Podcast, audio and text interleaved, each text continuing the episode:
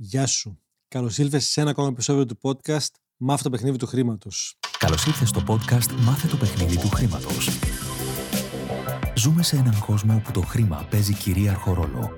Αλλά κανείς δεν μας έχει εξηγήσει τους κανόνες του παιχνιδιού, καθώς η οικονομική παιδεία δεν διδάσκεται στα σχολεία.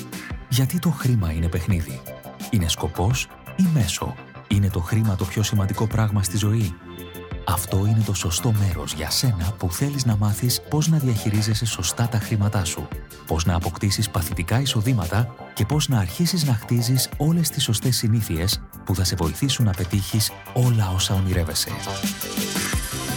Γιατί το παιχνίδι του χρήματος είναι τελικά το παιχνίδι της ζωής. Σήμερα θα μιλήσω για ένα θέμα που μάλλον δεν έχει και πολύ σχέση με το podcast και έχει να κάνει με, τις, με την εμπειρία και τα βιώματα που είχα σε ένα τρίμερο που πήγα μαζί με τον Σταύρο στο, στο Άγιο Όρος.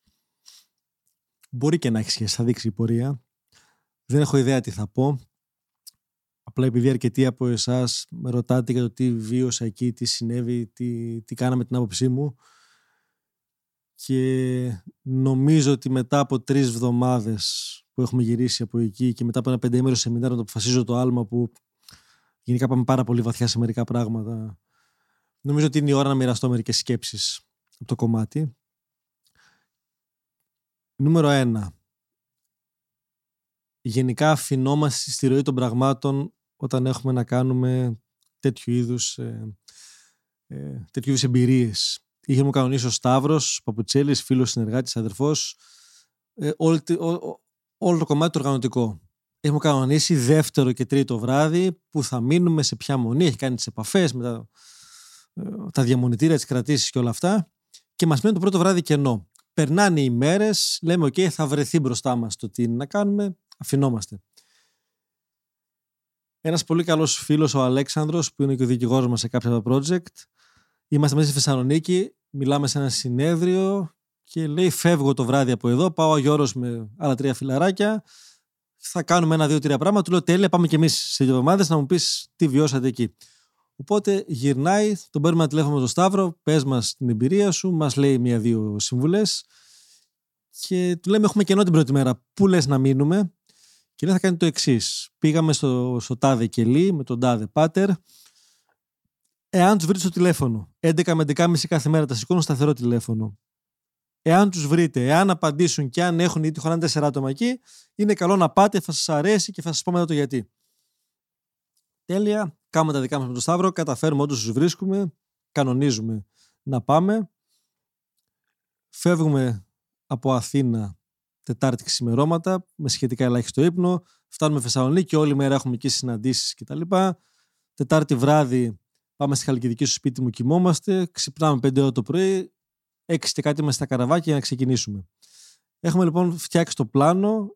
Κατά τις 8.30 ώρα έχουμε φτάσει στο κάτω σημείο του, του Αγιώρου τρίτου ποδιού και η μόνη οδηγία που έχουμε είναι να κατεβούμε εκεί για να πάμε κάπως στο κελί. Ξέχασε να μας πει, μάλλον δεν ξέχασε γιατί το ρώτησα προχθές, συνειδητά δεν μας το είπε για να πάμε, ο φίλος μου Αλέξανδρος, ότι από εκεί που μας αφήσανε, γιατί ρωτήσαμε έναν άνθρωπο πώς πάμε εκεί πάνω, αλλά θα ξεκινήσει από εδώ να ανεβαίνετε, είναι μια μισή-δύο ώρες περπάτημα. Είναι σε 700 μέτρα. Η αλήθεια είναι ότι αυτή η ανηφόρα ήταν ίσως πιο μεγάλη πρόκληση του τριημέρου. Κάνα τρίωρο κάναμε. Το κινητό μου μετράει ορόφους. Αν κάνεις τρία μέτρα υψομετρική απόσταση σε συγκεκριμένο χρονικό διάστημα, το μετράει σαν έναν όροφο με κάποια βήματα. Ήταν 112 όροφοι. Πραγματικά μες στην τάλα ήλιο είχε το ζόρι του. Δεν έχει το μάθημά του όλο αυτό. Φτάνουμε πάνω και ήταν από τις πιο ιδιαίτερες εμπειρίες διότι ήμασταν σε ένα μέρος που δεν είχε ρεύμα, ήταν μόνο με φυσικά μέσα. Ε, τελικά δεν μας είχαν κάνει κράτηση εκεί, είχαν μπερδευτεί οι άνθρωποι, αλλά μας βάλαν να μείνουμε σε ένα, μια κουκέτα, σε ένα μέρος όπου απορώ πως χωρέσαμε ε, με ό,τι συνθήκες φαντάζεστε εκεί, πολύ μεγάλη υγείωση, ε, πολυεπίπεδη. Το κινητό δεν έπιανε την ώρα που φτάσαμε μέχρι και την άλλη μέρα, οπότε κάναμε και αποτοξίνωση από όλο το εξωτερικό περιβάλλον. Εκεί λοιπόν είχαμε κάποιες κουβέντες και βιώσαμε κάποιες καταστάσεις αρκετά ιδιαίτερες στα δύο άκρα. πιστεύω βαθιά και το έζησα ότι όλο το μέρος και κάποια κομμάτια λίγο παραπάνω εκεί είναι πάρα πολύ ανοιχτά ενεργειακά.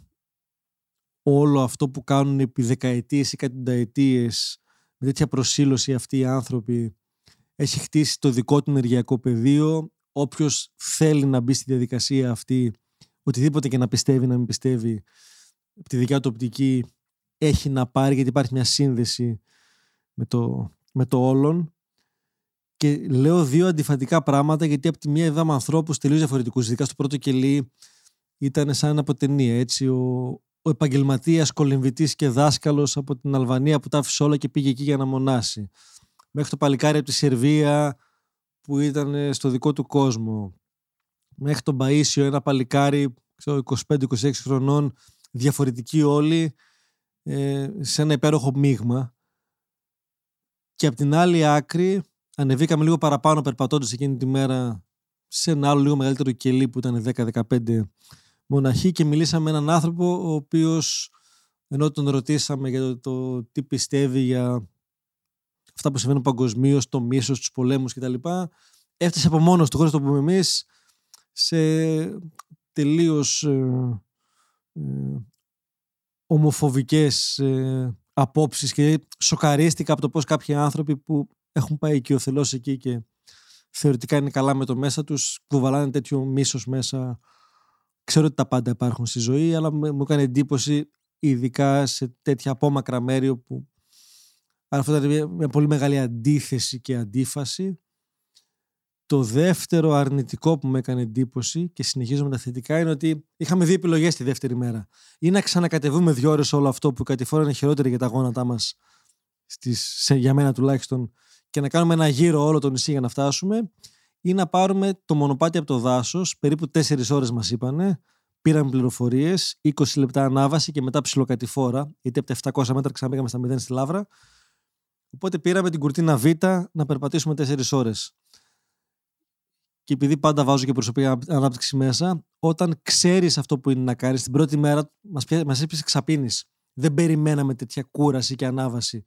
Οπότε δεν ήμασταν προετοιμασμένοι ψυχολογικά. Και το φάγαμε στο κεφάλι όλο. Τη δεύτερη μέρα που ξέραμε τι θα κάνουμε, βγήκε πάρα πολύ πιο εύκολα. Εκπληκτική φύση το να περπατάς όντως πολύ κουρασμένος τόσες ώρες.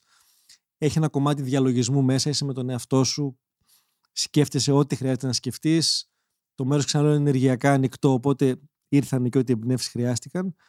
Αλλά έχω μια εικόνα η οποία πραγματικά τολμώ να πω ότι με στοιχιώνει. Όπως φεύγουμε από το κελί και ανεβαίνουμε προς τα πάνω, σε ένα πραγματικά καταπράσινο, εκπληκτικά παρθένο μέρο, όπου έχει μόνο με γαϊδουράκια ανεβάζουν τα πράγματα εκεί και ακόμα με τα γαϊδουράκια φορτώνανε πάνω τις πέτρες για να χτίσουν τους διαδρόμους, τους δρόμους. Βλέπω κάτι σκουπίδια με την άκρη του ματιού μου και κάποιοι με εστιάζουμε το έχω πάρει και φωτογραφία γιατί πραγματικά μου κάνει εντύπωση. Είχε μια πλαγιά ολόκληρη, έναν τεράστιο σκουπιδότοπο. Το οποίο δεν στέκει να είναι περιηγητέ. Δηλαδή ήταν ένα προφανώς. Το λέω χωρίς να έχω γνώση, είναι η δικιά μου εικασία.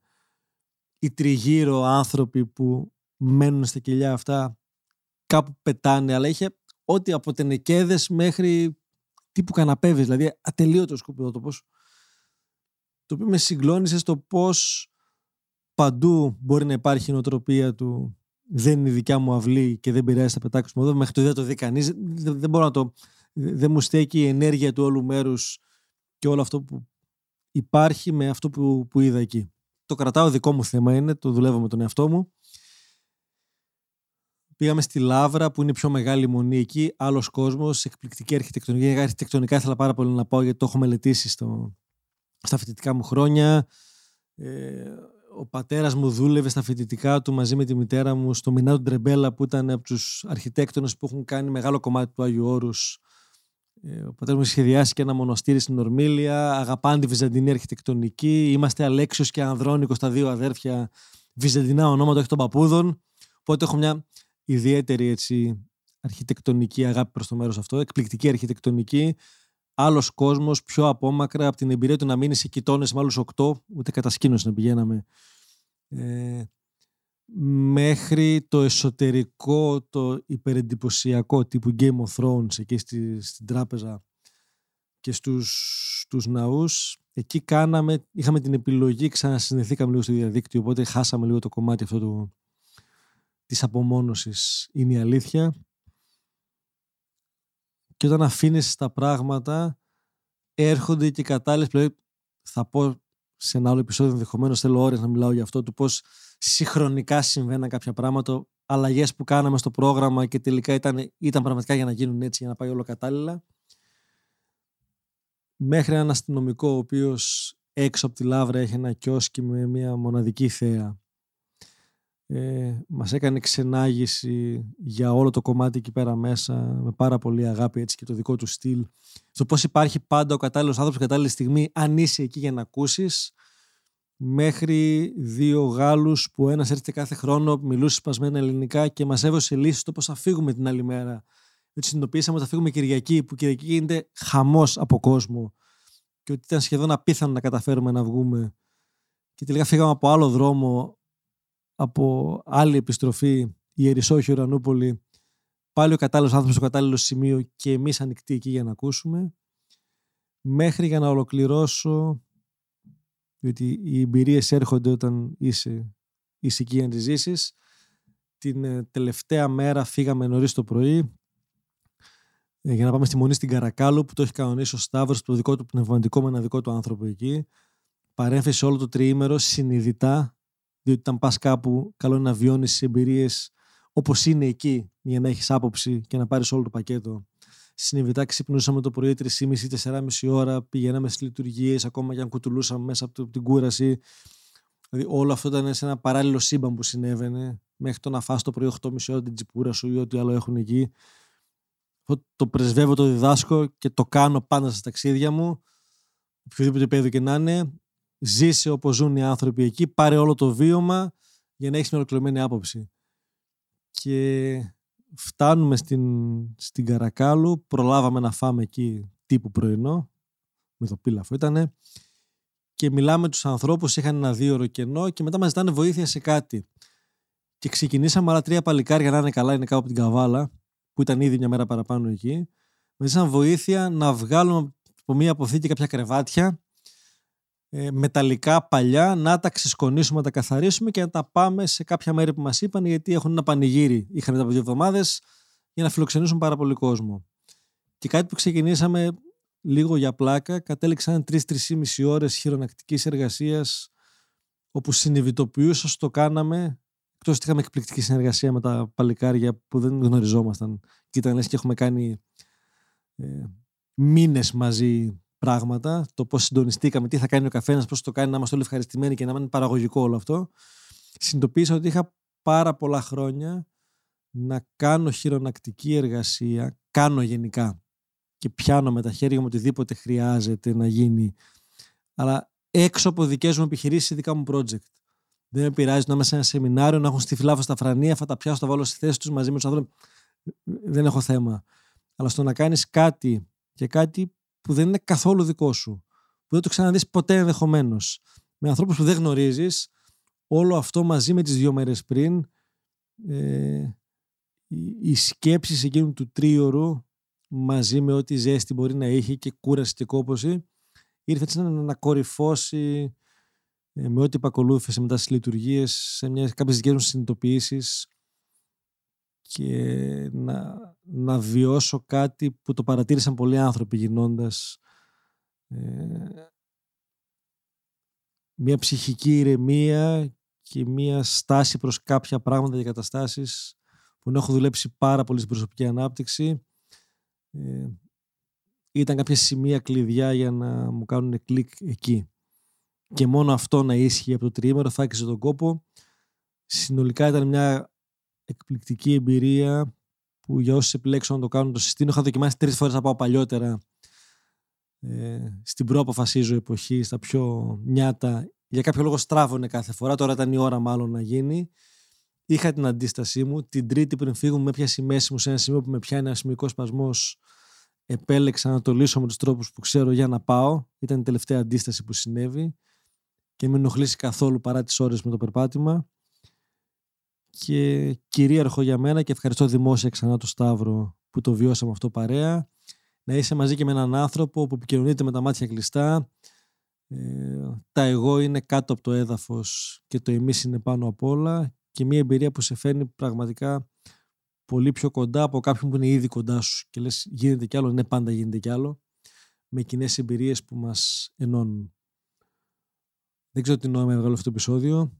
Ήθελα απλά να τα μοιραστώ και να τα πω δημόσια. Θα το βγάλουμε στην Game of Money podcast αφού έτσι ξεκίνησε. Άφησα μερικά τη δικιά σου εμπειρία, αν έχεις πάει προς τα εκεί, αν έχεις άποψη, θα πάρα πολύ να μου τη στείλεις με ένα email ή με οτιδήποτε. Και επιστρέφουμε την επόμενη εβδομάδα με πιο Game of Money υλικό. Να είσαι καλά και σε ευχαριστώ πολύ.